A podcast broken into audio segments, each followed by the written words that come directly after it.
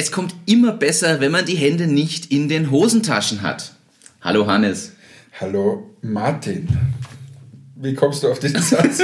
ja, das ist ein Zitat von Martin Rohler aus 2 Minuten 2 Millionen von gestern, weil da ein Gründer mit Händen in der Hose, Hosentasche gepitcht hat. Und dann kam aus der Jury der dezente Hinweis, man könne die ja rausnehmen und das kommt häufig besser. Also, hallo liebe Zuhörerinnen und Zuhörer zu Folge 17.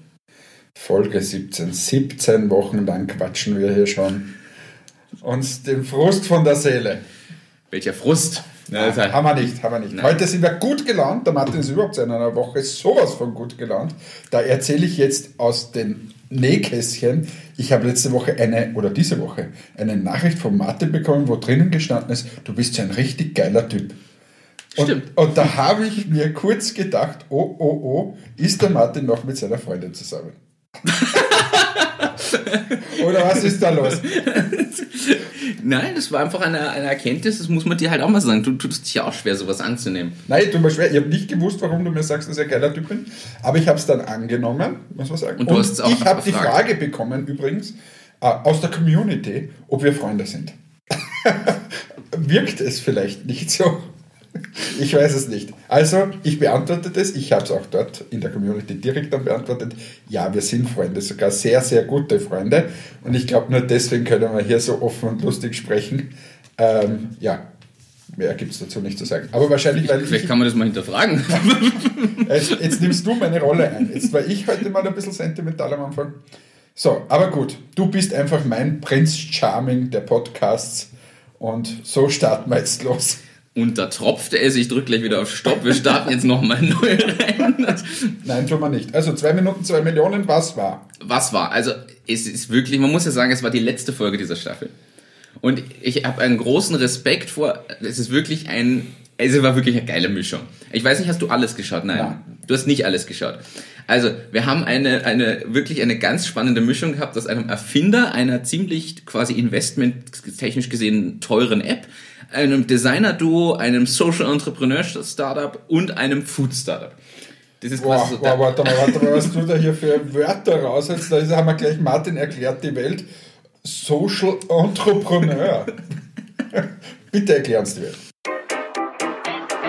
Martin erklärt die Welt.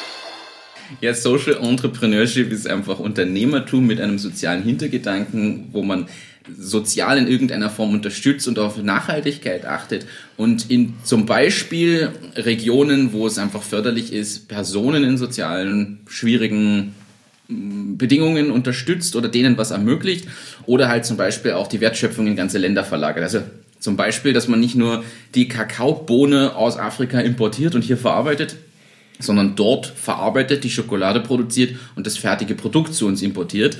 Denn wenn die ganze Wertschöpfung in der Herstellung dort stattfindet, hat es logischerweise einen wirtschaftlichen Vorteil für das Land und die Region, stiftet mehr Arbeitsplätze, sorgt dort für ein gewisse gewisse äh, Mittel, die zur Verfügung stehen, einfach weil natürlich dort viel mehr entsteht und auch Geld hinkommt.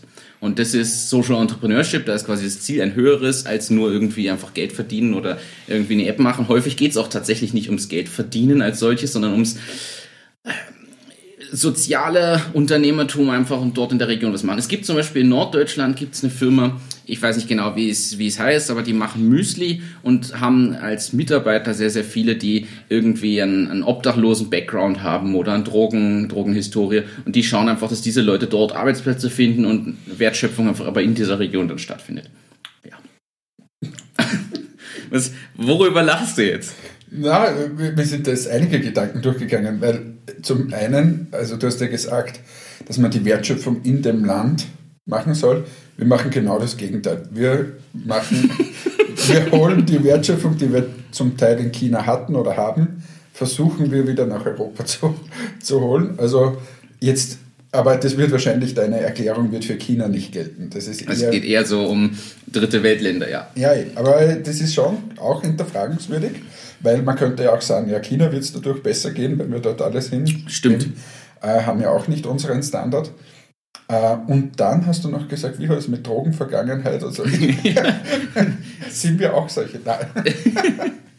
ja, das kann ja unterschiedliche, unterschiedliche. Aber, aber da jetzt, ja, aber jetzt äh, seriös, wir machen das bei Entmatics ja auch so. Ähm, wir haben. produziert in der Elfenbeinküste jetzt. Nein, tun wir nicht, äh, sondern wir arbeiten mit einem Verein für langzeitarbeitslose Damen zusammen. Und wir holen äh, quasi die Vormaterialien aus unterschiedlichsten Ländern äh, hierher und hier verpacken wir eben mit diesem Verein für langzeitarbeitslosen Damen. Aber wir erzählen das in der Regel eigentlich nicht so wirklich öffentlich. Äh, Aber Max es ist an sich kein Geheimnis, oder? ist jetzt kein Geheimnis, wenn mich wer fragt, dann sage ich es ihm. Ähm, aber wir, es steht jetzt auf keiner einzigen Präsentation da oben oder so irgendwas, äh, sondern ich sehe das einfach äh, ein Stück weit als unsere Verantwortung und ja, darum machen wir das. Würde mich jetzt aber nicht als Social Entrepreneur bezeichnen. Ja, da gibt es ja verschiedene Ausprägungen von. Es gibt ja auch zum Beispiel irgendwo ein Toilettenpapier zu kaufen, wo ein, was ein Mühe teurer ist als das normale und ein Euro pro Packung wird gespendet, damit irgendwo auf der Welt quasi auch jemand auf Toilette gehen kann oder Wasser kriegt oder irgend sowas. Also da gibt es ja auch solche Ansätze. Fairtrade-Geschichten. Und also da gibt es ja großen, großes Spektrum. Wobei, jetzt, jetzt grätsche ich da wieder hin. Ja. Ähm, Bekannte von mir haben die Hygiene Austria gegründet. Ähm, und zwar ist das ein Zusammenschluss aus der Lenzing AG und äh, von, von Palmas. Das sind jetzt die quasi das Duo, was jetzt diese Masken produziert, was man überall Genau, gelesen genau, hat. hat man überall gelesen ähm, und ich kenne ähm, eben die, die Palmas-Eigentümer und die haben diese Hygiene Austria äh, jetzt gestartet und ich bin da schon sehr gespannt, um ehrlich zu sein, weil man muss sich vorstellen, der Staat Österreich zum Beispiel, der, der braucht ja sehr, sehr viele Masken für alle Krankenhäuser und so weiter und da stelle ich schon zur Diskussion zumindest, wenn der, der Bundeskanzler oder die ganze Politik an sich sagt, na, wir müssen unabhängiger werden von China und wenn sowas ist, dann brauchen wir das und so weiter. Das bedingt meiner Meinung nach aber auch, dass genau solche Unternehmen dann auch die Aufträge äh, bekommen, auch wenn sie 1, 2, 3, 5 Cent teurer sind als wie chinesische Masken oder einfach Masken von irgendwoher. Und da bin ich eigentlich schon gespannt, wie sehr da die Politik Wort hält, wie transparent es danach äh, gemacht wird und so weiter. Und ob es nur Worte und Phrasen sind, Genau. wegen wir müssen das jetzt lokal kaufen, versus Versus ich bestelle trotzdem immer am billigsten Preis und das ist irgendwo in Asien, höchstwahrscheinlich. Also da- bin ich eigentlich schon gespannt. So, jetzt weiß ich nicht mehr, wie wir hierher gekommen sind, aber ich glaube, bei 2 Minuten 2 Millionen war ein Social Entrepreneur. Ja, also ein, ein, ein, schon, also aus meiner Sicht schon, was war das schon mit dabei? Also Was hat der gemacht? es war, grundsätzlich war der von Coco Joe oder Coco Joe. Ähm, da ging es darum, es ging um einen Drink. Und zwar, man kann ja viel lernen. Ich war mal in einem Schokolademuseum. Warst du auch schon mal in einem Ich Schokolademuseum? liebe den Herrn Zotter und seine, sein Da Museum. weißt du, wie Schokolade produziert wird? Ja. Und da geht es ja de facto um die Kakaobohne. Ja. Und die wird ja geschält. Also, Ja. ja, okay. Und aus der Schale der Bohne, die gießt er auf und macht, zu eine, macht er zu einem Drink. An dieser Stelle war ich im Schokoladenmuseum schon bei der Schokolade und habe die gegessen. Aber, ja, schön, dass Also, du es erklärst. es, es, es fällt tatsächlich viel scheinbar überflüssiges Zeug an beim Kakaoanbau bzw. der Verarbeitung, unter anderem die Schale dieser Bohnen. Und er nimmt einfach diese Schale der Bohnen, nur die Schale, aus der Bohne wird ja der Kaffee, äh, der, nicht Kaffee, sondern der, die Schokolade quasi dann produziert oder was, da, was man dafür braucht. Und die Schale nimmt er her, gießt sie auf, weil die wird sonst entsorgt. Und er gießt die auf und macht daraus ein Getränk. Und scheinbar, ich hatte noch keins, ich werde mir das definitiv holen und kosten. Hast du das Startup-Ticket bekommen? Es hat nichts bekommen, leider am Ende. ja, dann Und- kannst du es nicht holen, wenn es es nicht gibt, oder? ja, vielleicht kommt er irgendwie anders in die Stores oder online zum Bestellen oder so. Aber sehr sympathischer äh, junger Mann. Er ist, glaube ich, eher von der Elfenbeinküste gewesen und der Gedanke ist halt, dass dort, die, das wird dort quasi weiterverarbeitet im ersten Schritt. Dann holt er diese Schale nach Deutschland, dort wird es aufgegossen und produziert. Und da war auch der, Ge- das Feedback von Herrn Adelstein, ja, das ist zu wenig eigentlich sozialer Einsatz dort. Und wenn es komplett dort produzieren würde, hätte das einen viel größeren Benefit, als nur, dass die Leute das dort quasi zusammensammeln, weiterverarbeiten und dann wieder verschicken. Da ist aber die Frage, was kostet sowas aufzubauen? Jedenfalls ist der Gedanke, dass man diese Kakao Frucht quasi, diese riesen, das sind ja diese riesen braunen Teile, wo dann die Bohnen drin sind, dass man die mehr verarbeitet und nicht so viel wegschmeißt. Du bist ja wirklich, äh, das ist ja Bildungspodcast Ich finde das spannend, ja. Ende nie. Du bist, da, bist schon beteiligt bei der Firma, nein, oder? Nein, noch nicht, aber mir hat das wirklich gut gefallen. Schreib Und ihm an. Wie heißt er? Der Coco Joe? Muss ich nachschauen. Ja, schreib ihm, wirklich. Du, du, das Feuer habe ich schon lange nicht mehr gesehen bei dir. Jedenfalls, es scheint zu schmecken wie ein Tee. Und ich finde es sehr cool, dass man das nicht wegschmeißt, sondern wieder was draus macht. Und das kam auch das Feedback äh, vom Flo und noch irgendwem aus der Runde. Ja, man könnte da ruhig auch einen Longdrink draus machen. Mit Gin oder Wodka kann er sich das gut vorstellen. Also, ich kann mir vieles mit Gin gut vorstellen. Schmeckt mir auch viel. Ja, auch ohne irgendwas. Der Gin ist ganz gut sein. Ja. Ja, Jedenfalls, das, also, war, das war ein Thema, wie gesagt, die Kritik. Keine, kein Investment. Kein Investment, kein Angebot liegt dran. Er ist halt reingegangen mit einer Bewertung von 1,5 Millionen, hat aber irgendwie, ich glaube, 5000 Euro Umsatz erst gemacht. Und da ist jetzt auch die Frage, okay, wenn du sagst, ich will sozial nachhaltig agieren, dann gehst du nicht mit so einer Bewertung rein, muss man ehrlich so sagen. Oder zu dem Zeitpunkt zumindest. Oder du willst es irgendwie groß machen, dann darfst du nicht diesen sozialen Aspekt haben, sondern musst schon, dass du billig produzierst und in die Wobei wir hatten, äh, es ist jetzt Mittwochvormittag, wir sind vorher bei Matix zusammengesessen und da ging es auch um das Thema Bewertung. Es kommt dann, glaube ich, nachher noch diese Lampenmenschen da, die haben auch irgendwie 1,5 Millionen aufgerufen. Und da, da hat meine Kollegin dann gesagt, dass sie das nicht versteht, wie die Leute immer so hohe Bewertungen aufrufen. Und dann habe ich schon mal versucht zu erklären, ähm, dass das natürlich, wenn du ein Startup bist, wo nichts da ist, wo du 5000 Euro Umsatz hast, ja, was willst du da sagen? Willst du sagen, ja, ich bewerte mich jetzt mit 5000 Euro oder, das ist, oder 10.000 Euro? Das, das ist einfach auch unrealistisch. Also, das heißt, du musst irgendwie ähm, ein bisschen in die Zukunft blicken. Wenn du jetzt ein Unternehmen hast, das schon seit 70 Jahren gibt, dann wirst du nie, wirst du natürlich in die Vergangenheit blicken, schauen, wie sich das Geschäft entwickelt hat, wie hat es sich die letzten Jahre entwickelt. Aber wenn es einfach diese letzten Jahre gar nicht gibt, sondern dich gibt es einfach erst seit eineinhalb Jahren und das erste Jahr hast du mal entwickeln müssen oder so, dann ist es halt verdammt schwierig, eine Bewertung aufzurufen.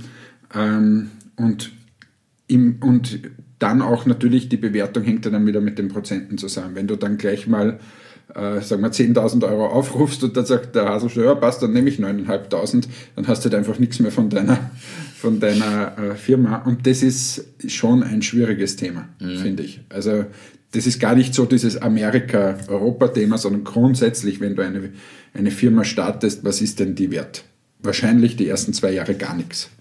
Und wenn, du brauchst aber in den ersten zwei Jahren äh, also Investoren oder frisches Geld, und deshalb musst du bewertet werden. Jetzt zum Beispiel Matix, ich habe dann heute das Matix-Beispiel ja gebracht, ähm, weil bei uns letztes Jahr die Raiffeisenbank eingestiegen ist mit einer Million Euro für 20 Prozent. Und äh, ja, das, da kommt auch schon eine ganz schöne Summe zusammen äh, in der Bewertung. Und wenn man jetzt quasi nur die nackten Zahlen hernehmen würde und sagt, ja, das ist immer ein Multiple von EBIT zum Beispiel, äh, dann kommst du einfach nicht auf, auf diese Summe. Und noch viel schlimmer ist es dann bei Uber und Co., die ja de facto Minus schreiben in Milliardenhöhe und trotzdem bewertet sind in die andere Richtung. Also da wird einfach nur die Fantasie angeregt, was das in Zukunft mal bringen könnte. Ja, du Frage bist zurück. Ist, ja, die Frage ist, ob sich das bewahrheitet. Ja, ich hinterfrage gerade die Bewertung von Presono. Ah, oder, oder von einem Ethics. Nein, generell, es stimmt ja, was du sagst. Die Frage ist immer, glaubt man dran? Und das dran glauben ist auch das eine, aber irgendwann muss es trotzdem Geld zurückspielen in irgendeiner Form. Also ich, bei das Matix muss zum Beispiel, profitabel sein. Ja, bei Matix ist, haben wir ja äh, die, die komfortable Situation, dass wir ja profitabel sind. Ähm, und wir machen ja schon Gewinne und so weiter. Das heißt, du kannst, das ist schon eine ganz andere Basis. Eine andere Basis als wie bei vielen, die jetzt wir, Kosten haben von 500.000 Euro und 1000 Euro Umsatz machen. Also das ist schon, wo dann die Wörter Cash Burn Rate und so weiter reinkommen. Das haben wir ja Gott sei Dank nicht.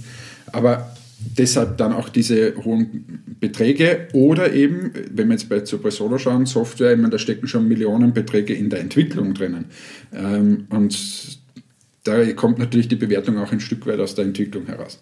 Aber es ist, dieses Thema Bewertung ist, ist richtig schwierig. Machst du jetzt Geräusche mit deinem Glas? Das war versehentlich, ja, Entschuldigung. Ich, ich bin hier immer ganz leise, lege hier meine ganzen Zettel auf, damit es ja keine Reflexionen gibt des Tons und du fährst hier einfach mit dem Glas zum Mikro. Entschuldigung. Ja. Aber du hast, ich nehme die Entschuldigung an aber du hast und nehme dieses Gummibärli, sagt er, mache so. Aber äh, wir haben jetzt eine wieder, wie immer hat der Meister der Überleitungen jetzt eine perfekte Überleitung gefunden, Ich bin so stolz. nämlich zu Thema, zum Thema Software, Startup und Bewertung. Äh, es war jemand dabei, den wir kennen. Es, Wirklich, ja? Ja, Bike Map war gestern mit Wirklich, dabei. ich habe es nicht gesehen, aber äh, ich habe gestern nur diesen Zeckenmann gesehen. ah, zack weg. Zeck weg und die Lampen habe ich gesehen. Und- Zeck weg und die Lampen. Zeck weg und Lampen. Und, äh, aber Bikemap ist geil. Bike Map ist definitiv geil. Und Jetzt erklär mal, was ist Bikemap? Ja, Bike Map ist eine, eine jetzt App, muss man klar so sagen, eine App zum Navigieren mit dem Fahrrad. Und es geht je nachdem, mit welchem Rad du fährst und wo du unter, Rad. Mit welchem Rad, äh, mit welchem Fahrrad du fährst und unterwegs bist, richtet sich nach deinen Gegebenheiten. Das heißt, wenn du mit dem E-Bike unterwegs bist, wird es dir andere Strecken vorgeben, als wenn du mit dem Mountainbike fährst oder auch mit dem Rennrad. Gerade, also ich zum Beispiel bin ja häufig mit Rennrad oder Zeitfahrrad unterwegs. Es wäre manchmal gut zu wissen, dass irgendwo ein Schotterweg kommt, weil es ist mir schon passiert, auch am Neusiedlersee wollte ich um Neusiedlersee fahren und auf einmal stehe ich am Schotterweg. So, dann gibt es Leute wie mich, die sagen, oh, das Risiko gehe ich ein. Super. Schauen wir mal.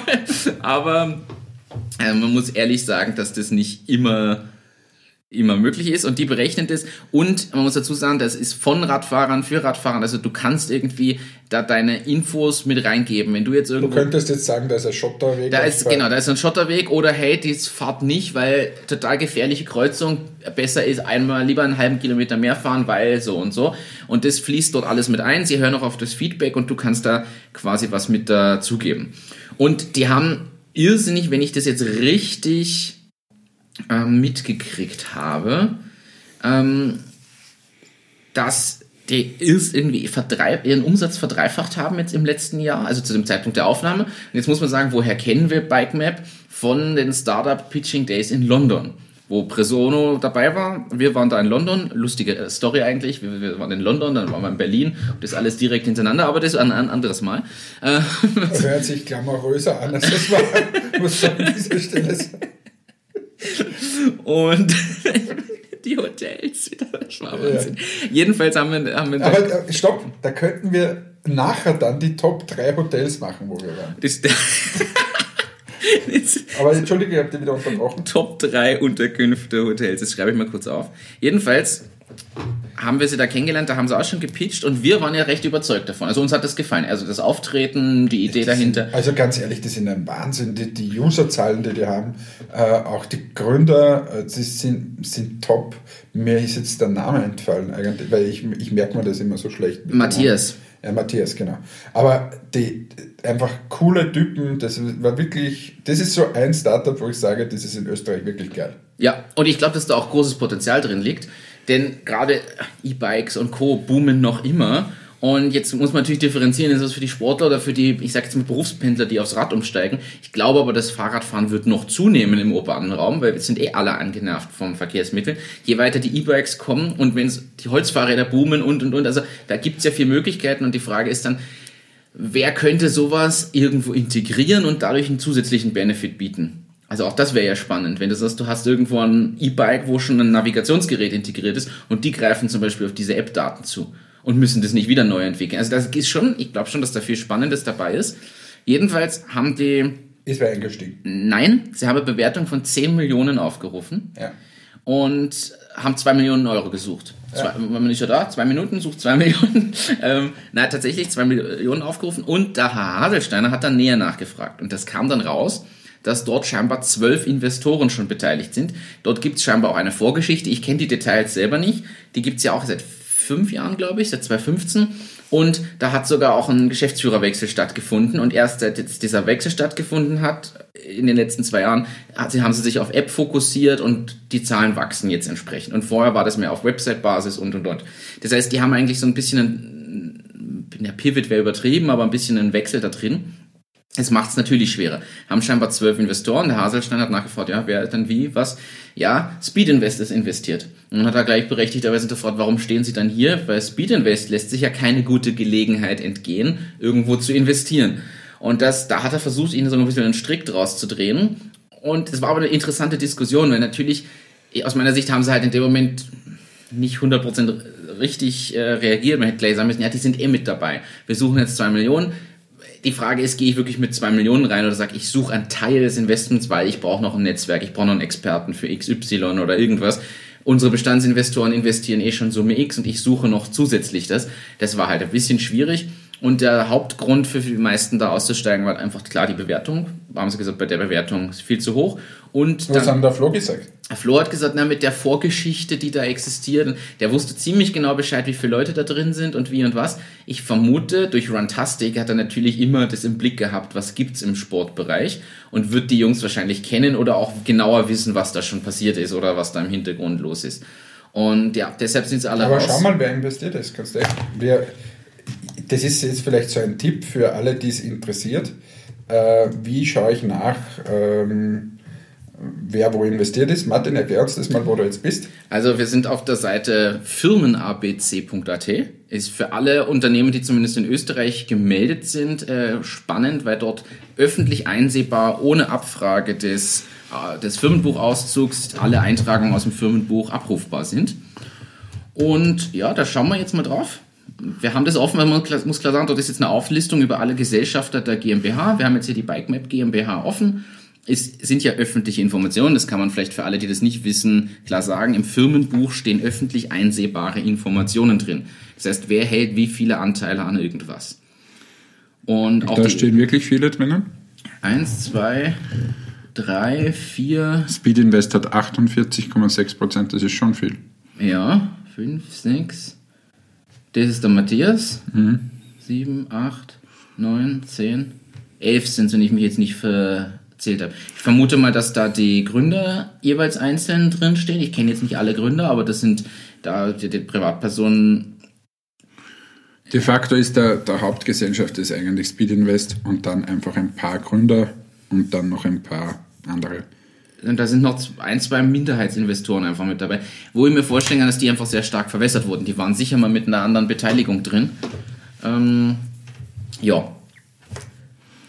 Genau, der Matthias als einziger allein vertretungsberechtigter Geschäftsführer. 15 Leute sind im Team und machen, und das fand ich aber spannend, jetzt muss man das einfach mal klar sagen, sie haben den Umsatz, wie gesagt, im letzten Jahr dann verdreifacht. Zum Zeitpunkt der Aufnahme, muss man auch dazu sagen, das ist ja schon wieder ein halbes Jahr her. Ich gehe mal davon aus, dass die inzwischen wieder weiter sind.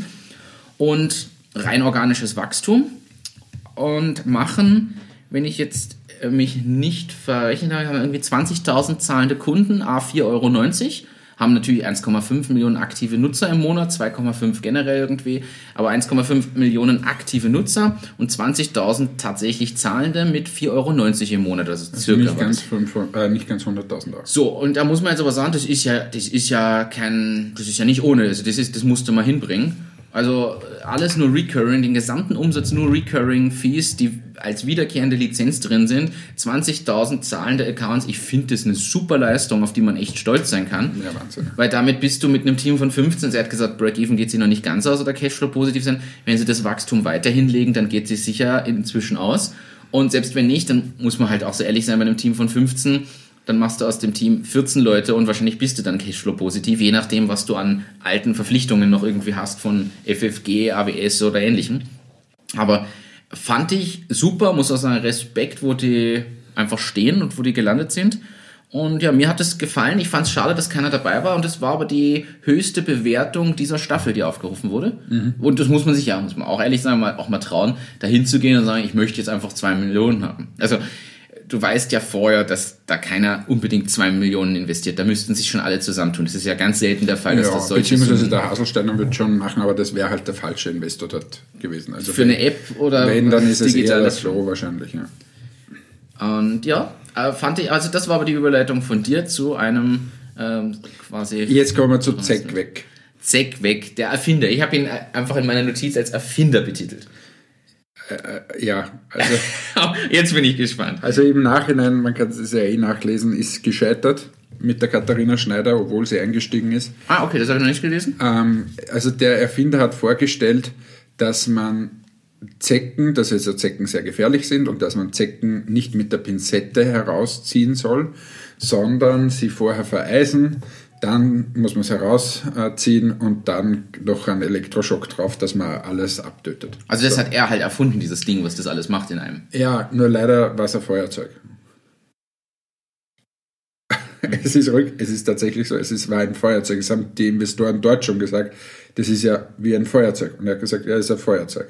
Nur mit einem Mit einer Kappe, mit einer Kappe, na, das ist quasi das, das kalte, was ist da drinnen? Jetzt erzähle ich sicher ein Blödsinn, Butangas oder so, äh, das das quasi dann vereist. Oder be wird befüllt mit irgendwas, was das vereist, aber das ist halt ein Gas, das kalt ist und dann das so ausströmt, wenn es. Äh, also, es war de facto ein Feuerzeug, man kann sagen. Okay. Und ähm, ein bisschen umgebaut natürlich.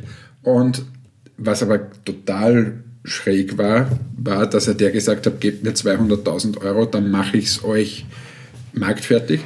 Also das heißt, eigentlich hatte er nur eine Idee. Ja, das habe ich einen Erfinder genannt. Er ist ein Erfinder, er hat das ein bisschen zusammengebastelt und dann hättest du 200.000 Euro zahlen müssen, damit das Produkt marktreif ist und dann noch, ähm, glaube ich, Herstellkosten 1 Euro für das Feuerzeug und äh, 2 Euro wollte er Lizenzen haben und den Rest können sich die anderen Investoren aufteilen. Das heißt, du legst mal 200.000 am Tisch, damit es überhaupt verkaufsfertig, äh, verkaufsfertig ist. Und dann hast du noch jemanden, der die, die Lizenzen abstaubt mit zwei. Das ist schon grenzwertig, finde ich. Zumal alles vom Patent abhängt dann. Also, weil ohne Patent brauchst du, macht das alles keinen Sinn dann. Genau, und äh, für ein Feuerzeug ein Patent wird halt auch schwierig. Und äh, ich, wir haben ja, ich wurde am Land und wir haben viele Zecken und wir haben zum Beispiel so eine Pinzette. So Zeckenpinzette? So ja, so. Die, die im Kühlschrank ist und wenn du da die ist deswegen im Kühlschrank, wenn du zum Zecken hinfährst und da quasi dann drauf drückst, ähm, dann vereist er auch, also halt, oder wird kalt und, und er starrt und dann kannst du das leichter rausnehmen. Und was ich auch schon gesehen habe, einfach Vereisungsspray. Es gibt so in der Apotheke Vereisungsspray, sprühst drauf und dann ziehst du dann mit der Pinzette raus. Und, und ich habe gestern dann gegoogelt im, im Internet, die sagen auch einfach stinknormal Vereisungsspray drauf und mit einer normalen Pinzette herausziehen. Und darum frage ich mich, für was brauche ich das dann? Das ist eine berechtigte Frage. Das Eisspray kenne ich auch aus dem Verletzungsbereich eher im Sport. Ja, aber, aber wenn ich 200.000 Euro dort vorher investiere, weißt, dann mache ich ein tolles Kit von einem Vereisungsspray und dort auf dem Vereisungsspray ist irgendeine Halterung für eine Pinzette. Zum Beispiel. Martin schaut mich gerade mit dem Entrepreneur-Blick an. Also falls das jetzt irgendwer umsetzt und auf den Markt bringt zu den Apotheken ein Vereisungsspray mit einer Pinzette, ich krieg 2 Euro. Pro Verkauf. Pro Verkauf. Aber man muss mir vorher nicht 200.000 Euro zahlen. Ja, weil wenn es tatsächlich dann so einfach war, ja, okay. Ich muss ehrlich sagen, ich, mir, hat der, mir hat der schon gefallen. Jetzt, natürlich habe ich mich nicht weiter dazu beschäftigt. Ich bin jetzt auch nicht der anfälligste für Zecken. Ich hatte neulich zwei Zecken und in meinem Leben kann ich, glaube ich, an einer Hand abzählen, wie viele Zecken ich erst hatte. Und das, obwohl ich durchaus, ich bin zwar Stadtkind, ich war schon viel im Wald, keine Sorge, aber ich bin da halt einfach entweder geschützt oder nicht so anfällig, ich weiß es nicht. Jedenfalls, ich fand das cool, aber weil der Typ mir auch gefallen hat. Das ist halt wirklich so ein Erfindertyp gewesen, ich habe dem das irgendwie abgenommen. Der hatte eine ganz andere Sympathie, man muss auch sagen, jetzt nicht der Jüngste und ist einfach auch mal erfrischend gewesen. Vielleicht lag es aber auch daran, dass er mir so gefallen hat. Ich fand das irgendwie nicht so schlecht. Mhm. Aber ja, wenn man dann recherchiert, da sieht man wieder, wie wichtig Recherche ist, nämlich sowohl als äh, quasi für, im Sinne des Mitbewerbs als auch als Investor, weil es kann ja, dir jemand viel erzählen ich, und dann musste der aber noch. Ich frage mich halt trotzdem immer, ist eh, ist eh ein netter Typ gewesen, aber ich frage mich immer, wenn ich doch eine Idee habe, dann schaue ich doch mal in die Apotheke meines Vertrauens und sage, was habt ihr denn ja alles für Zecken? Gebt mir mal alles mit. Dann gehe ich in einen Drogeriefachhandel und frage, was habt ihr denn ja alles? Dann gehe ins Internet, kaufe mir alles und kaufe auf Amazon mal alles. Dann habe ich schon mal relativ viele. Dann gebe ich ein Zeckenmittel, Hausmittel, schieß mich dort, alles im Internet und ganz ehrlich, wenn dann die ersten 735 Einträge zur Vereisungsspray ist, sind, dann, ja, also wird das Feuerzeug einfach nicht reichen. Und dieses, dieses Negieren von, von einfach des, dem Markt, das, das verstehe ich nicht. Ich, zum Beispiel bei Matix, ich weiß noch genau, wie ich vor fünf Jahren jede doofe Packung am Flughafen immer mitgenommen habe wo es um irgendwas mit Augenbrauen oder Enthaarung gegangen ist. Bei uns, bei, meine Kollegen haben sich immer totgelacht, wenn ich dann wieder aus irgendeinem Drogeriemarkt rausgekommen bin in Amerika und 37 Packungen zum Thema Enthaarung mit hatte. Aber von dem haben wir am Anfang gelebt. Und, und ich verstehe nicht, warum man das einfach nicht macht. Das wäre so einfach. Ja, wobei, äh, vielleicht hat er es ja gemacht, er hat ja auch gesagt, es gibt Sachen, aber äh, aus seiner Sicht, und das muss man ja auch sagen, das ist ja trotzdem Unternehmertum, aus seiner Sicht ist halt Eisspray mit Pinzette nicht ausreichend. Er will halt das kleine handliche Ding, was du beim Wandern in der Hosentasche haben kannst und immer dabei hast. Und es hat ja vom Kern her durchaus seine Berechtigung. ich finde das jetzt tatsächlich ziemlich gemein von dir. Also, irgendwann machen wir das Ganze hier mit Video, damit auch alle Leute sehen, was du hier für, für Grimassen schneidest. Grimassen schneidest. Nein, ich okay. habe mein Entrepreneur-Gesicht gerade aufgesetzt. Dann haben wir aber noch... Äh, Lampen, Lampen, Lampen, Lampen. Lass uns über die Lampen reden. 1500 Euro. Also mich hat es aus den Socken gehaut, wie ja. ich den Preis gehört habe, aber die Lampe ist geil. Ja. Die Lampe ist mega geil. Es geht um Lampen, wo eine Pflanze drinnen ist. Äh, dieses Ganze ist, und zwar ein, ein Glasbehältnis. Dort wird eine Pflanze hineingemacht. Äh, diese wächst dann drei, vier Wochen, das wurzelt unten irgendwie an. Das ist aber nicht offen irgendwo. Das ist du musst die, auch, musst die auch nicht gießen. Das ist wie unsere Erde, haben sie erklärt. Das regnet sich quasi ab und lauter so Dinge, aber es beschlägt nicht. Da ist ein Mikrocontroller drin, total fancy, schaut geil aus. Kostet leider halt 1500 Euro die Pflanze. Hast du die wirklich sogar? Ich fand optisch fand ich es nett. Ich möchte mir das nicht in die Wohnung stellen. Ja, schon geil. Ja, aber also haben, man muss dazu sagen, sie haben Design Awards gewonnen und so, also vom, es waren für mich auch zwei Designer, also die, vom Auftritt her. Vor allem der eine hatte immer die Hände in der Hosentasche, so wie du begonnen hast, aber ich fand die geil, aber das, der Preis ist natürlich, ich meine, das geht halt, weiß nicht, wenn du da Super Styler Hotel hast oder du verdienst halt dementsprechend für die, die kleine Börse ist es quasi nichts. Ja. Aber geile Idee, aber ist auch kein eingestiegen, oder? Ich glaube nicht, dass wir, na, das war allen, glaube ich, aber auch vom Bewertung und Ding her zu. Auch 1,6 Millionen und nichts verkauft. Ähm, ja. Und dann haben wir noch Rebel Meat. Was ist denn das? Rebel Meat ist ein ist Fleisch, was dafür sorgt, dass du weniger Fleisch isst. Und zwar nicht, indem es ein Fleischersatz ist, sondern indem das klassische Burger Patty nur noch zu 50% aus Fleisch ist und die anderen 50% sind in dem Fall aus irgendwelchen Pilzen, ich weiß nicht mehr was für welche, ähm, aus, aus Pilzen zugesetzt. So quasi kein, das Ziel ist quasi Fleischesser wirklich abzuholen und nicht einen gleichschmeckenden Ersatz zu bieten, sondern die Menge, die du konsumierst, obwohl du dasselbe Patty quasi isst, zu reduzieren. Was ich vom Kerngedanken super finde, weil dieser Gedanke, ich bringe jetzt alle weg vom Fleischessen und esst bitte alle irgendein Ersatzprodukt, ist ja der schwierigere, beziehungsweise sicher nicht der mit der hohen Akzeptanz, glaube ich, langfristig, zumindest nicht in manchen Ländern hier, Deutschland, Österreich, einfach viel zu viel auf Fleisch aus. Ich finde den Gedanken aber cool, du hast dein Burger Patty und das braucht aber nur 50% der Fleischmengen. Und ich finde diesen Kerngedanken spannend. Aber ist nicht der Roller, hat der nicht seine Kette sogar so für vegane oder fleischlose Burger? Na eben, aber da geht es wieder um vegane oder fleischlose Sachen und da kann aber man. Aber ist ein Mitbewerb dann, oder?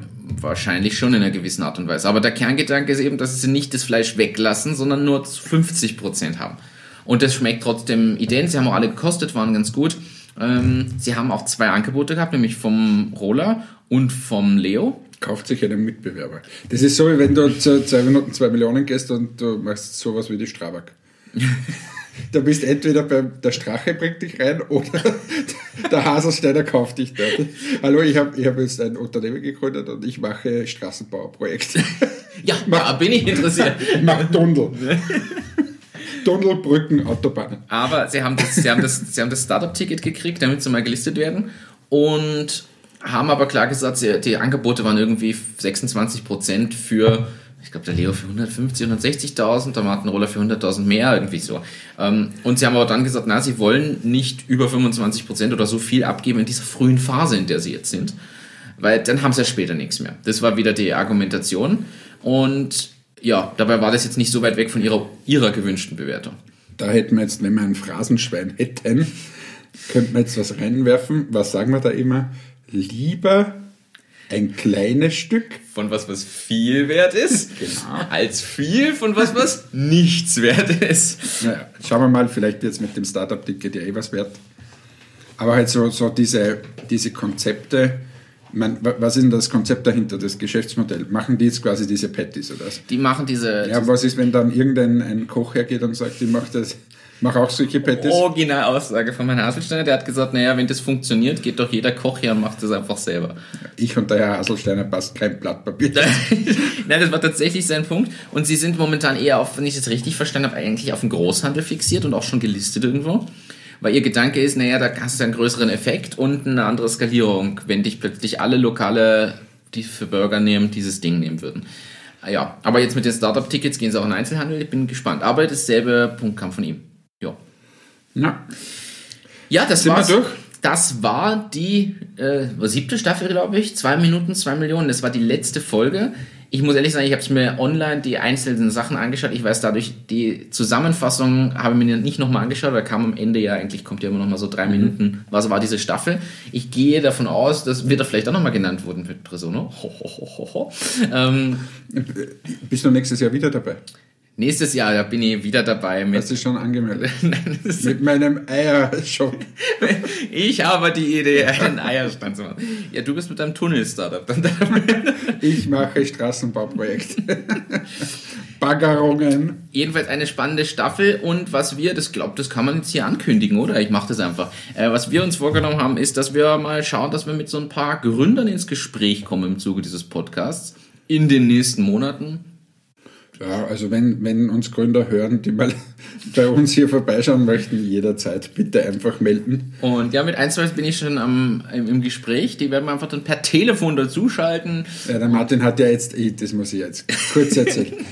Martin kauft sich Profi-Equipment. Ich glaube, du bist nächstes Jahr bei 2 Minuten 2 Millionen dabei als mit einem Podcast-Startup, dass du Podcasts anbietest, weil das Profi-Equipment, was du jetzt hier dann kaufst, ist ja Wahnsinn. Heute sitzen wir vor einem 0815-Mikrofon. Wobei wir hätten zwei. Wir hätten sind nur zwei. zu faul, die aufzubauen. Und das dann Aber, du hast mir da Mischpult und, und alles Mögliche geschickt. Also ich bin schon sehr gespannt, was da dann auf uns wartet und wie geil unsere Qualität noch wird. Wahrscheinlich wird man keinen Unterschied. Aber es ist für dich lustig. ähm, ja, man muss ja Spaß dran haben. Zwei Minuten, zwei Millionen. Es sind jetzt, ähm, ich habe hier noch ein paar Notizen für die Folge. Wir haben das Thema abgesprochen. Ich möchte eine Sache aber noch, das habe ich mir aufgeschrieben. Das wollte ich schon mal bringen und habe es vergessen. Weil, hast du, das ist ja wirklich gemeinte Frage, hast du irgendeine Ahnung, wer die Texte schreibt für den Sprecher bei zwei Minuten, zwei Millionen mit Ausstrahlung? Also wirklich Chapeau. Ich finde diese Texte super oder den Sprecher, wie auch immer. Der bringt ja immer so geile, geile Sprüche. Zum Beispiel, gestern kam, als es um die Kaffeebohne ging, hm, das interessiert die Investoren nicht die Bohne.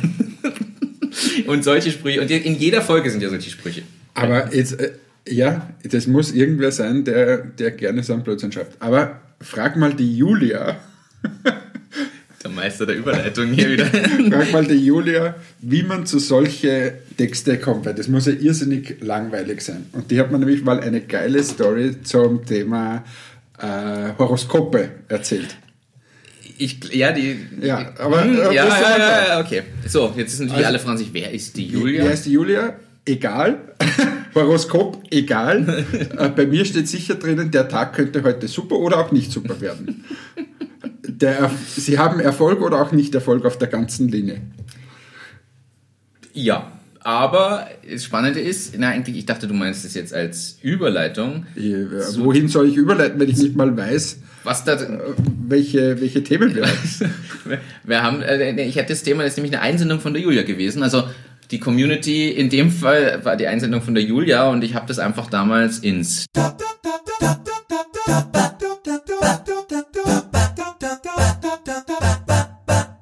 Themenlotto gegeben. Und zwar ist das Thema Respekt und Dank gegenüber Dienstleistern beziehungsweise Umgang mit Dienstleistern. Und ich finde, das könnte man tatsächlich mal besprechen. Wie geht man mit externen Dienstleistern um? Weil wir alle beauftragen externe Dienstleister für unterschiedliche Sachen. Also wir haben halt zum Beispiel Julia für PR und Social Media und Marketing. An dieser Stelle machen wir Werbung.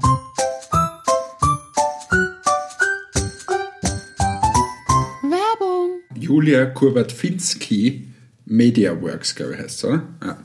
Also perfekt für alle PR-Sachen, macht auch Social Media bei Presono, äh, hat uns auch bei Matic schon unterstützt. Also Julia Kurtfinski ist ein Partner, mit, denen wir zusammen, mit der wir zusammenarbeiten.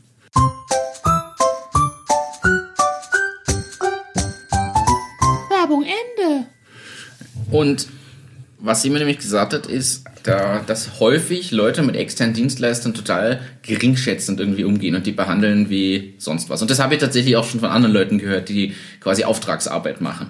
Und ich denke, das könnte man ruhig mal thematisieren. Ja, aber, aber was willst du da thematisieren? In Wahrheit ist es beschissen, wenn du so umgehst mit Leuten.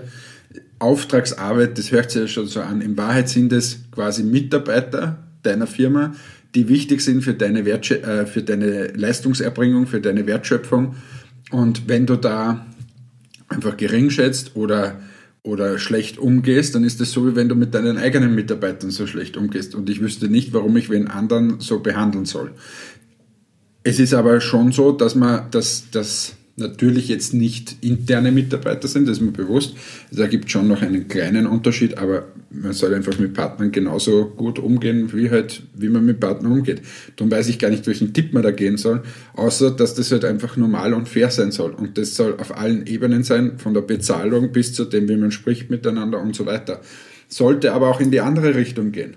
Also ich glaube, wir haben auch schon viel mit Freelancern gearbeitet, wenn die einfach drauf pfeifen und nicht den Respekt auch dem Auftraggeber gegenüberbringen und sagen, ja, ich bin ja eh ausgelastet zu 300 Prozent, das ist mir komplett egal, ob ich die Arbeit jetzt da abgebe, wo wir es ausgemacht haben, dann ist es genau in die andere Richtung, sollte das auch sein. Also mein, meine Meinung dazu ist, dass man mit der einfach sehr gut umgehen sollte, so wie wenn es die eigenen Mitarbeiter auch wären, im Sinne von, dass man die normal gut behandelt, gut kommuniziert, normal zahlt, ähm, und fertig.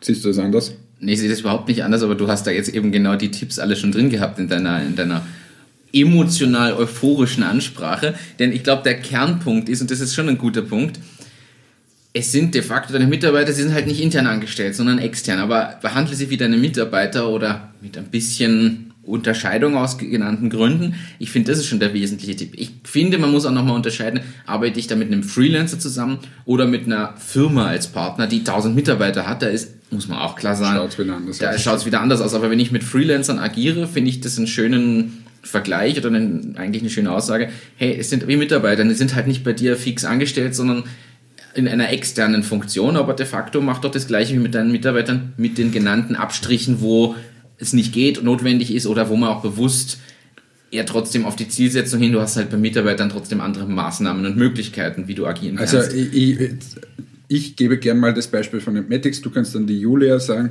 aber bei Matics zum Beispiel haben wir äh, oder arbeiten wir zusammen äh, mit der Katharina. Und die Katharina macht bei uns grafische Tätigkeiten, zum Beispiel die, die ganzen Skizzen auf den Verpackungen vorne, äh, die kommen von der Katharina und sie hat uns aber auch lange Zeit, bevor wir noch einen, einen, Grafiker selbst angestellt hatten, begleitet, würde auch jetzt mit Rat und Tat zur Seite stehen. Die Katharina ist bei uns in den internen äh, WhatsApp-Gruppen und so überall dabei, die kriegt es mit.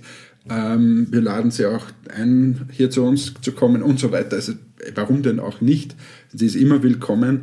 Ähm, ja, also ich behandle die einfach so, wie wenn sie meine Grafikerin quasi wäre. Äh, das ist natürlich jetzt bei uns weniger geworden, weil wir einen Grafiker angestellt haben, aber trotzdem, wenn wir was brauchen, gehen wir zur Katharina. Ich glaube auch diese langfristige äh, und faire Behandlung ist wichtig. Wir haben ihr zum Beispiel gesagt, dass wir wen einstellen werden und so weiter. Ähm, ja, das war in dem Sinn wichtig und bei euch ist ja mit der Julia sehr, sehr ähnlich eigentlich, oder? Das ist ja, ist ja auch. Es ist absolut, weil man kennt sich, man freundet sich ja dann auch an, wenn man sich versteht und ist ja einfach, bin einfach super happy und ich bin ja auch so dankbar für alles, was sie tut und ja, also gerade diese Dankbarkeit ist, glaube ich, einfach wichtig. Weil ich weiß, wir wären an vielen Dingen, hätten wir nicht die Professionalität, wenn wir sie da nicht hätten. Ja, und es geht aber immer in beide Richtungen. Also es wären die, die genannten Personen zum Beispiel auch nicht so loyal den Unternehmen gegenüber oder würden vielleicht nicht auch mal diese Extrameile gehen oder so und sich verhalten eher, wie wenn sie Mitarbeiter wären, äh, dann wird es halt schwierig. Und das ist das, was du angesprochen hast mit den großen Unternehmen. Dort wird es jetzt große Werbeagenturen oder so. Aber mit einzelnen Freelancern wüsste ich nicht, warum ich mit denen umspringen soll. Äh, ja, man, man, muss sich das, glaube ich, einfach so mitnehmen. Man, so wie man will, dass andere mit einem umgehen, gerade als Startup ist man trotzdem eine kleine Gruppe von Menschen üblicherweise am Anfang. Und wenn man da mit irgendwem zusammenarbeitet oder eine Dienstleistung erbringt, möchte man ja auch wertgeschätzt werden, gedankt werden, dass nett mit einem umgegangen wird. Genau auf diese Art und Weise, wie man das haben will, sollte man einfach da. Phrasenschwein Nummer zwei. Es wird ein teurer Tag. Was du willst, dass man dir tut. Das hatten wir doch sogar schon mal in einer der letzten Folgen. Ja. Okay. Jetzt bringen wir mal irgendwas Lustiges rein. Ja. Dieses, äh, du hast einen Themenvorschlag gestern gemacht, den habe ich aufgenommen. Die Bass, also die Bullshit-Bingo in Terminen war so die Notizen. Das wäre gestern spontan eingefallen. Weil es ist wirklich immer, wenn du irgendwo drinnen sitzt und in, in Meetings und dann wird es einfach da gequatscht bis zu geht nicht mehr oder in so Videokonferenzen und es kommen immer diese Bullshit-Bingo-Wörter, die, du hast sicher schon welche Ich habe aufgeschrieben. vorhin mal einfach was aufgeschrieben. Da sind wir hier disruptive und so Ja. weiter. Also ich, ich kann mit dem überhaupt nichts anfangen. Jetzt weiß man ja von dem Podcast, dass meine Sprache eher bodenständig ist, sagen wir es mal so. Und ich mir da kein Blatt vor den Mund nehme, auch nicht geschwollen daherrede und darum kann ich dann oft in diese ähm, in diese Meetings, wo dann so hochtrabend dahergesprochen wird und 90% der Leute ohnehin nicht wissen, um was es da gerade geht, einfach nichts damit anfangen. Und deshalb habe ich dann in meinem Kopf so einen Bullshit-Bingo äh, Ausfüllbogen und denke mir schon manchmal, wobei ich zugeben muss, das war viel schlimmer, wie ich äh, in, in den Unternehmen gearbeitet habe. Ja. Und jetzt kommt es bei uns zum Glück in der Firma nicht vor, aber in, wenn ich mit, in Videokonferenzen sitze mit großen Unternehmen, wow. Und dann denke ich mir oft, jetzt musst du Bingo schreiben, weil du hast schon eine Reihe voll. Ja, ist, ich finde es schon wichtig, dass man im regelmäßigen Kick-Off-Meetings da einfach immer wieder schaut, dass man den Deep Dive nicht vergisst. Ja, und dass du mich, dass du mich, äh, setzt du mich bitte CC und hältst du mich in der Loop. Jetzt mich im Loop. Ist, ist das, aber das, es ist ja wirklich. Hauptsache, wir programmieren hier agil und sind immer disruptive unterwegs. Das ist so wichtig. Ja, Und dass wir die, die Focus Group targeten. Das ist, genau so. Aber ga- ganz wichtig ist auch der Data-Driven Approach. Denn sonst können wir da mit dem, der ganzen Blockchain einfach nie weitermachen. so, jetzt ist genug. Wir haben jetzt nicht nur drei gesagt. Also bitte, man kann auch ganz normal sprechen auf dieser Erde und äh, das Schlimme an der Sache ist, das weiß ich ja aus Erfahrung von den großen Unternehmen, wo ich war, da sitzen tatsächlich 90 Prozent drinnen, die keine Ahnung haben und es fragt aber niemand nachher, was meinst du jetzt eigentlich mit dem Deep Dive? Äh, die gerade, erklär mir das mal, die können das sowieso nicht erklären. Und das sind alle nur, die halt hochtrabende Wörter sagen, weil sie in Wahrheit keine Ahnung haben. Die Top 3. Die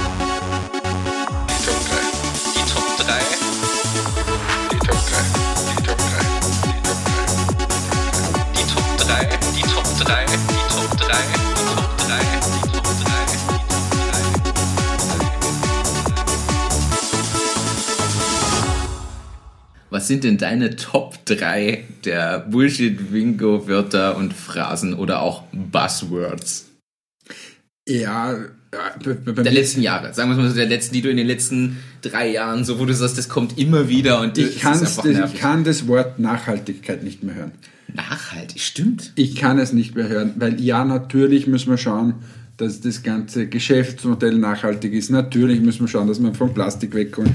Aber dieses ständige Herumreiten auf diesen äh, Wörtern, das, das, das halte ich im Hirn nicht aus. Das Thema Digitalisierung geht mir schon so auf den Keks, vor allem wenn dann wer vor dir sitzt, der kein Handy hat oder, oder irgendwelche... Oder seinen Computer nicht einschalten Computer kann. nicht einschalten kann und Word sowieso nicht öffnet. Äh, die- das, das, das sind so Themen, wo du einfach dir denkst, das gibt's ja nicht. Also warum müssen wir jetzt über das reden? Aber ist halt immer im Zusammenhang, weil man das dann... Ja. ja. Äh, hab- Deins? Na, das waren nur zwei. Ja, halt ah, das hast, okay. Ähm, bei mir, also Digitalisierung steht bei mir auch drauf. Definitiv Digitalisierung schließe ich mich vorher an. Ich kann es nicht mehr hören, weil wir müssen digitalisieren, wir müssen da, oh, wir müssen Ja, weil, machen. vor allem, wenn du immer nachfragst, was heißt denn digitalisieren bei euch? Ja, Wir machen haben eine App. Wir haben, jetzt, wir haben jetzt alle einen Laptop bekommen. Ja. Ach so, ja. Oder, oder wir machen ein Intranet. Mache ich Internet mit SharePoint, setzen wir das auf. Also, Wir sind da weil- ganz am Puls der Zeit. da sind wir so richtig am Puls der Zeit. Äh, ja, also Was, was man dann, was ich sicher habe, äh, also ich kann das Wort Kick-Off nicht mehr hören, weil jeder will jetzt immer einen Kick-Off machen. Und jetzt das, das neueste Ding ist ja so im letzten halben Jahr kriege ich das öfter. Das ist ja, das, das gibt ja die Stand-Ups, das meine ich jetzt aber nicht. Und jetzt sagen viele, oh, dann machen wir doch einen Sit-Down.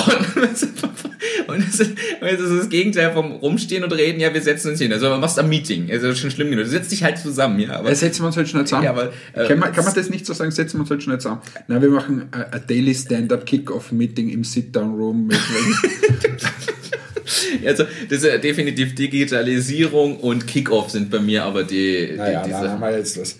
Da, da haben wir was. Und ich habe aber ein lustiges Beispiel, nämlich ich muss das bringen, bis So, online gefunden. jetzt rufen wir noch ganz kurz auf, unsere Community soll deren Bullshit-Bingo-Wörter rein kommentieren unter Achtung Achterbahn. Was nervt euch in solche Videokonferenzen? Oder weil es irgendwer dauernd sagt, äh, Macht es bitte überall auf Social Media mit dem Hashtag Achtung Bullshit. ja genau, also der, der Martin hat daraus. Übrigens, Amerikaner sind da sehr anfällig. Also unfassbar. In diesen schlimm? Army-Videokonferenzen mit Agenturen oder so.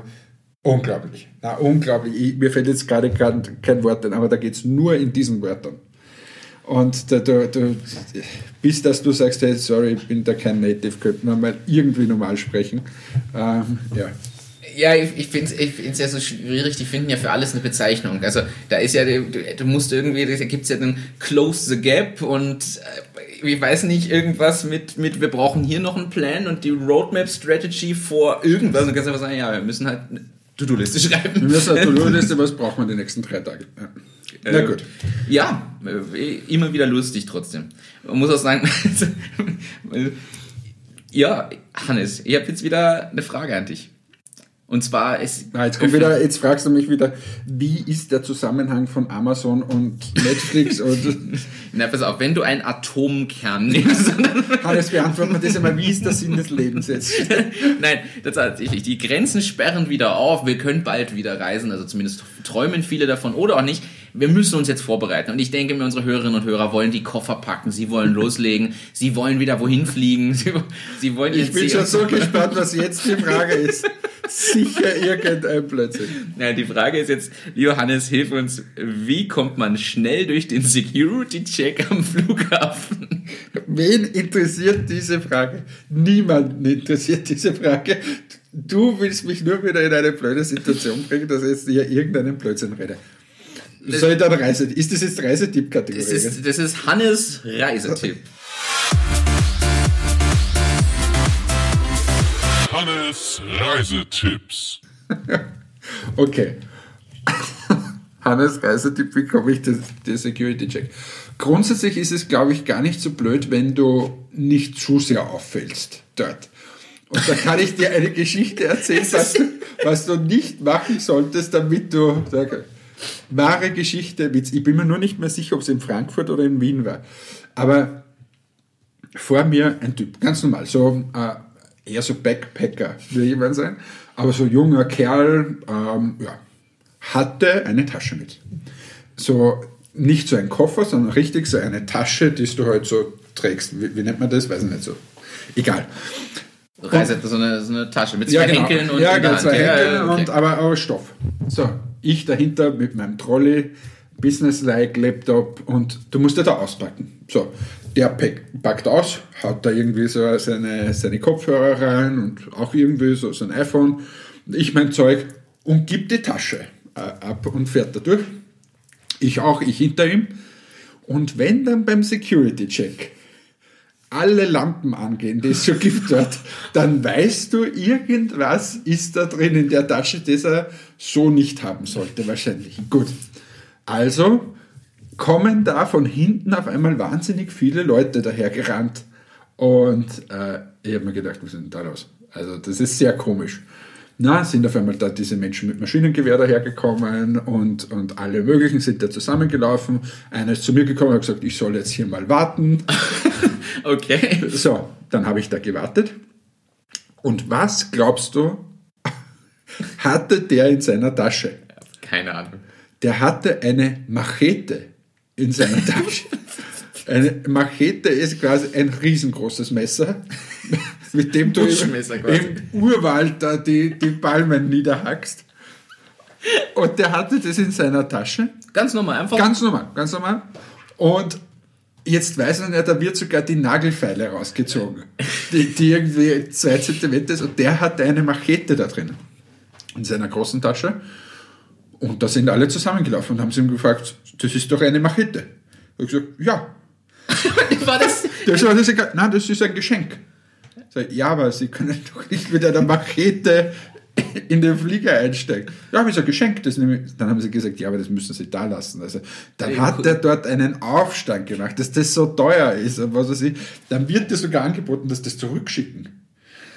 Aber das ist zugegangen und dann haben wir gedacht, diese Welt ist, sie steht nicht mehr lange, weil wenn das nicht angekommen ist, dass du mit einer Machete, gerade dass er nichts Maschinengewehr da drin hat und sagt, das ist ein Geschenk für, für, für meine Freiheitskämpfer, wo ich jetzt hinfliege.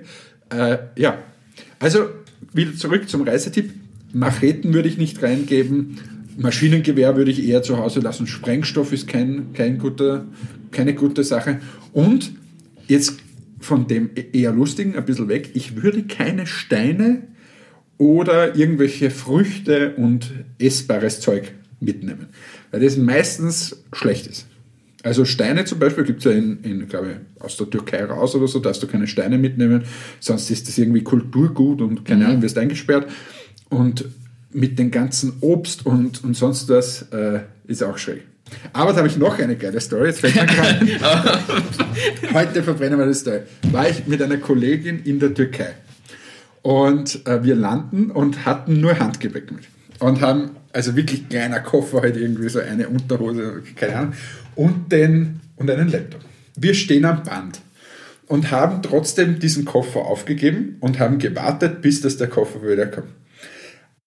In der Maschine aus der Türkei sind mit uns lauter türkische Mitbürger geflogen, die die Familien besucht haben. Wir sind in Salzburg gelandet und stehen dann dort und da hatte jeder ungelogen, also mindestens zwei, drei so Riesenkoffer, die so eingewickelt sind, in, was weiß ich. Also, und wir stehen da beim Band und denken uns, Wahnsinn, was die alles für Zeug mit haben.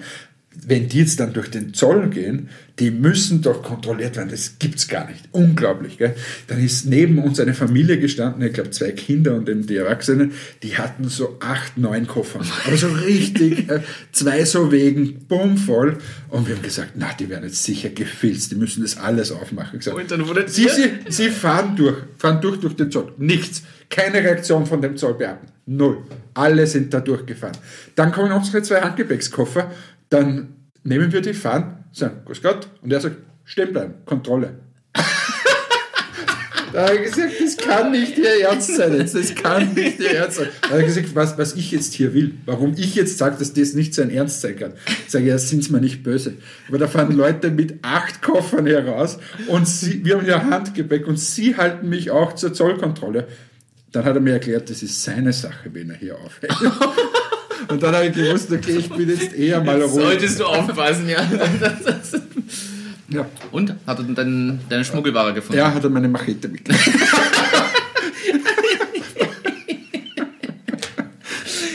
Ja, das, das nenne ich, das nenne ich Reisetipp. Äh, Also, wie sind wir jetzt da wieder? Das sind so Reisestories eigentlich. Aber ist der Reisetipp ist. wie komme ich schnell durch den Security-Check am Airport? ja, genau. Also nichts irgendwie mitnehmen. Nichts Gefährliches drin haben, wenn sie nichts Gefährliches drin haben. Und wie komme ich schnell wieder raus? Nimm einfach 20 Koffer mit, pack es ein in, in Plastikfolie und fahr schnell durch. Ja, was tatsächlich ein Tipp ist, den man geben kann, ist, glaube ich, man sollte erstens schon während des Anziehens zum Beispiel den Gürtel rausnehmen oder so Sachen, weil ich hasse die Leute, die dann dran sind und dann anfangen, aus ihrem Koffer alles erst auszuräumen, dazu durch dieses Ding zu stehen, sich auszuziehen und die einfach 10 Minuten länger brauchen. Deshalb. Noch geiler sind die. Leute, die sich einfach nicht ausziehen und dann durch diesen Detektor gehen und dann so überrascht sind. Und dann sagst du, na, sie müssen nochmal zurück und dann packt er aus. Und dann Schlüssel. Schlüssel, alles, Handy und so weiter. Und also, ja, aber ja, verstehe ich nicht. Da geht er wieder durch. Da kommt die Goldkette runter. Es stimmt. Ja, aber das kann man tatsächlich. Aber was wäre dann da, wenn du jetzt diesen Prinz Albert Ring Wobei, es, äh, jetzt bei den neuen Sensoren gibt's ja, also jetzt gibt's ja diese Körperscanner, wo du dich so in X-Format, so wie bei, als ob du YMCA tanzen willst, da so reinstellst ähm, und dann umgeleuchtet wirst, die piepsen ja nicht mehr. Ähm, aber ich habe ja das Thema, ich habe ja drei Schrauben im Fuß. Und ich piepse ja tatsächlich bei manchen dieser Metalldetektoren-Dinger und ich habe dafür diesen Ausweis. Und ich vermute mal, beim Prinz Albert Ring wirst du entweder einen Ausweis? Ausweis haben oder du musst denen dann sagen, ich habe da was. Wollen Sie schauen? wollen, Sie, wollen Sie schauen. Ich gebe einen, einen, einen Filmtipp an dieser Stelle, das haben wir noch nie gemacht. Ein Filmtipp Up in the Air mit George Clooney. Ja, ist geil. Der Film ist nämlich erstens verdammt gut und zweitens gibt er da Tipps, wie man schneller durch die Sicherheitskontrolle Aber kommt. hast du gewusst, dass es mittlerweile möglich ist, habe ich mal in einer Dokumentation gesehen, dass zum Beispiel du eigentlich überhaupt keinen Security-Check mehr brauchen würdest, äh, weil du, da gibt es so Röhren, wo du durchgehst, da wirst du mit Bildern hingeleitet, dass du eine Gesichtserkennung hast. Das heißt, du gehst quasi nur einen Gang entlang, dann ist aber irgendwo ein, was dich ablenkt, dort schaust du hin, Gesichtserkennung, dann weiß er, ob du tatsächlich eingecheckt bist oder nicht, Nummer eins. Dann scannen sie dich durch, sie, du kannst anscheinend, weiß nicht wie das geht, aber detektieren, welche Flüssigkeit in einer Flasche ist, ohne dass du die aufmachst, testest und sonst was. Es geht irgendwie ähm, und so weiter. Du bräuchtest theoretisch keine Security-Checks mehr. Und in Amerika ist mir das übrigens mal aufgefallen, da musste ich nicht durch die Passkontrolle, da musste ich mal, da, da haben sie irgend sowas getestet, das war genau sowas. Da ist nie, hat nie irgendwer meinen Pass kontrolliert, sondern mein Pass wurde bei der Einreise irgendwie gescannt und, und nur über Gesichtserkennung wurde ich quasi Zugeordnet. gecheckt. Und wie ich dann vor dem, vor dem Flieger gestanden bin, also vor dem Gate da, äh, musst schon, wirst nochmal dein Gesicht gescannt und dann sind da auf einmal Bilder gewesen von, wie ich da durchgegangen bin. Also ganz schräg. Aber irgendwie ja geil, weil das, das macht es ja also das ist ja wirklich, das ist cool. Naja, es könnte, könnte wieder einfacher werden. Auf der anderen Seite gibst du halt wahnsinnig viele Daten. Ja, Gut, das wird sowieso passieren. Äh, es ist ja auch schon so. Aber Big Data ist live, also da müssen wir Bullshit, Hast du schon die, die Datenschutzgrundverordnung unterschrieben? Das ist top, das kommt in die Top 3 noch nachträglich mit rein. Datenschutzgrundverordnung kann ich nicht mehr hören. Ja, äh, cool. Danke für diesen Reisetipp. Danke für diesen Reisetipp. Bitte, lieber Martin, immer wieder gerne. Ich habe Übrigens, die Kinderstory, die gefällt so vielen Leuten, aber ich kriege immer noch Feedback. Ja, wir haben das ja auf Social Media jetzt richtig gepusht. Da muss, das muss ich schon erzählen. Letzte Woche war ich bei dir eingeladen zum Grillen. Also ich beim Hannes zum Grillen. Und ähm, er, erke- er schaut auf einmal auf sein Handy und fragt mich, ob ich irre bin, dass ich das Zitat von der Entführungsstory überall poste und in die Breite hinaustrage. Ja. Ja, ich meine, ich habe ja nichts damit zu tun. Ich distanziere mich ja von jeglichen Inhalten, die du da immer postest. Wobei blöd ist nur, dass das immer Zitate sind. Das sind tatsächlich Zitate, ja. ja, naja, wie auch immer. Wie viel haben wir heute schon? Wie viele Stunden haben wir Wir jetzt sind schon? bei einer Stunde. Ich habe noch zwei Kleinigkeiten. ja, aber mach schnell. Mach Äh, schnell. Also das eine ist äh, tatsächlich ein Thema, das möchte ich nur mal als, zum, als Gedankenanstoß geben. Das habe ich letzte Woche, glaube ich, gelesen im Trending Topics. Und zwar die Folgen von der Homeoffice-Ära, die jetzt begonnen hat. Die wird schon so betitelt. Ja, was Denn- ist da? Da war die, die Dampfmaschine ist aufgekommen, Industrialisierung, Digitalisierung und jetzt sind wir in der Homeoffice-Ära. Aber ne, tatsächlich haben ja viele jetzt gesagt, hey, sie stellen dauerhaft auf, auf Homeoffice um. Und das hat ja Folgewirkung. Und das muss man sich mal überlegen. Das ist nämlich tatsächlich nicht so ohne. Der Gedanke ist jetzt der, du musst mal überlegen, und das empfehle ich einfach jedem, lest euch mal den Artikel durch. Wenn Unternehmen umstellen auf Homeoffice oder stärkere Homeoffice-Sachen, brauchen sie weniger Büroräumlichkeiten, denn die Leute sitzen ja mehr daheim. Du musst zum Beispiel, ich glaube, was Facebook oder irgendwo war das, die müssen das angeben, die Leute, dass sie aus dem Homeoffice arbeiten, grundsätzlich. Dann wird für die kein Arbeitsplatz mehr eingeplant. So, was ja logisch ist, weil wozu soll ich ein 500 Quadratmeter Büro haben, wenn die Hälfte meiner Belegschaft sowieso von daheim arbeitet, brauche ich nur noch 250 Quadratmeter. Gleichzeitig bedingt es aber, dass die Leute, wenn das wirklich jetzt eine Ära wird, dass die Leute in der Wohnung sich einen Arbeitsplatz schaffen werden wieder, was nicht alle haben. Viele haben jetzt am Küchentisch gearbeitet, das geht mal für vier Wochen oder so. Das, was wir schon von Anfang an gesagt haben oder als Tipp mitgegeben haben, macht euch einen eigenen Arbeitsbereich Platz. Das würde da mehr werden, dass die Leute wirklich ein dediziertes Arbeitszimmer oder einen Arbeitsbereich haben. Dafür brauchst du aber ein paar Quadratmeter mehr in der Wohnung. Das erhöht wieder deine Mietkosten. Auf der anderen Seite spart sich der Arbeitgeber ja was, wenn er weniger Miete zahlt. Ist jetzt die Frage, geht es ins Gehalt oder nicht? Ich finde, das sind total spannende Themen. Es geht bis hin zur Überschrift. Ich zitiere nur, ich empfehle jedem einfach den Artikel in den Show Notes zu lesen. Umwälzung am Immobilienmarkt, weil natürlich wird der gewerbliche Immobilien dann in kleinerer Größe als bisher nachgefragt, private Immobilien in größerer. Das verändert ja ganze Branchen quasi. Hannes schaut mich an, als ob sie denkt, was soll denn das jetzt? Er ist noch immer kein Fan vom Homeoffice. Noch immer kein Fan von, aber es, ja, es stimmt schon irgendwo, aber man kann es auch wieder mal die Kirche im Dorf lassen und man stellt sich halt an, an, an Monitor daheim auf und die Sache ist erledigt. Auf irgendeinem Tisch. Das, was ich eher kritisch sehe, ist, dass einfach verdammt viele kein gutes Internet daheim haben. Ich spreche da aus Erfahrung, aus Leidvoller. Und ich glaube, dass diese Infrastruktur zu Hause einfach deutlich besser werden muss, weil was bringt es dir, wenn du äh, einfach keinen Zugang hast zu irgendwelche, weiß nicht, Cloud-Dienste, die du nutzt oder so, das ist schwierig. Also ich glaube, die Infrastruktur zu Hause muss besser werden. Da bin, ich gebe dir recht, das wird wahrscheinlich jeder versuchen, irgendwie, der so einen, einen Bürojob hat, dass es zu Hause irgendwie einen Arbeitstisch hat oder so, ein Arbeitszimmer. Ähm, irgendwann wird es auch so sein, dass der Arbeitgeber vielleicht mal fürs Internet aufkommt oder irgendwelche Geschichten, keine Ahnung jetzt. Ähm, ja, Ich fand es aber trotzdem, mal- man kann trotzdem... Ich kann, dir, ich kann dir sogar ein aktuelles Beispiel von Netmatic sagen, aber das ist für mich nicht eine Headline wieder wert.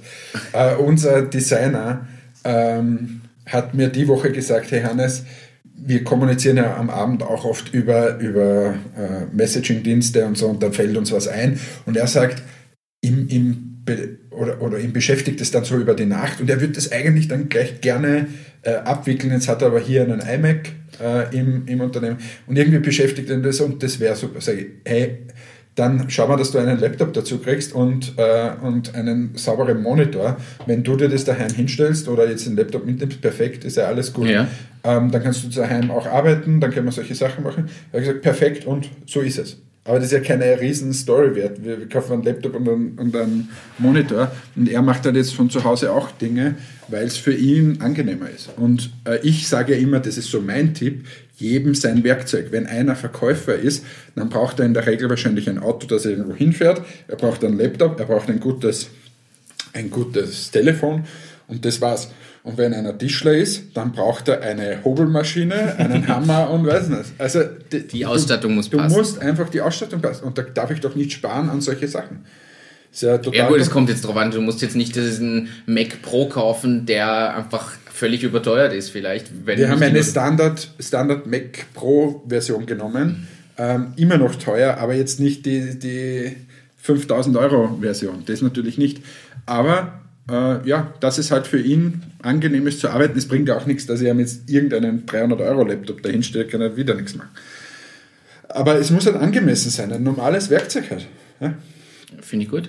Ich fand das Thema trotzdem spannend, weil man tatsächlich im Standardfall nicht drüber nachdenkt. Sagt man, ja, macht halt Homeoffice und hm, was das langfristig für Folgen hat. Ich fand es schon spannend, einfach mal diese Sichtweise reinzubringen. Und zweites Thema? Zweites Thema ist, schickt uns eure Geschäftsideen. Schickt uns eure Geschäftsideen.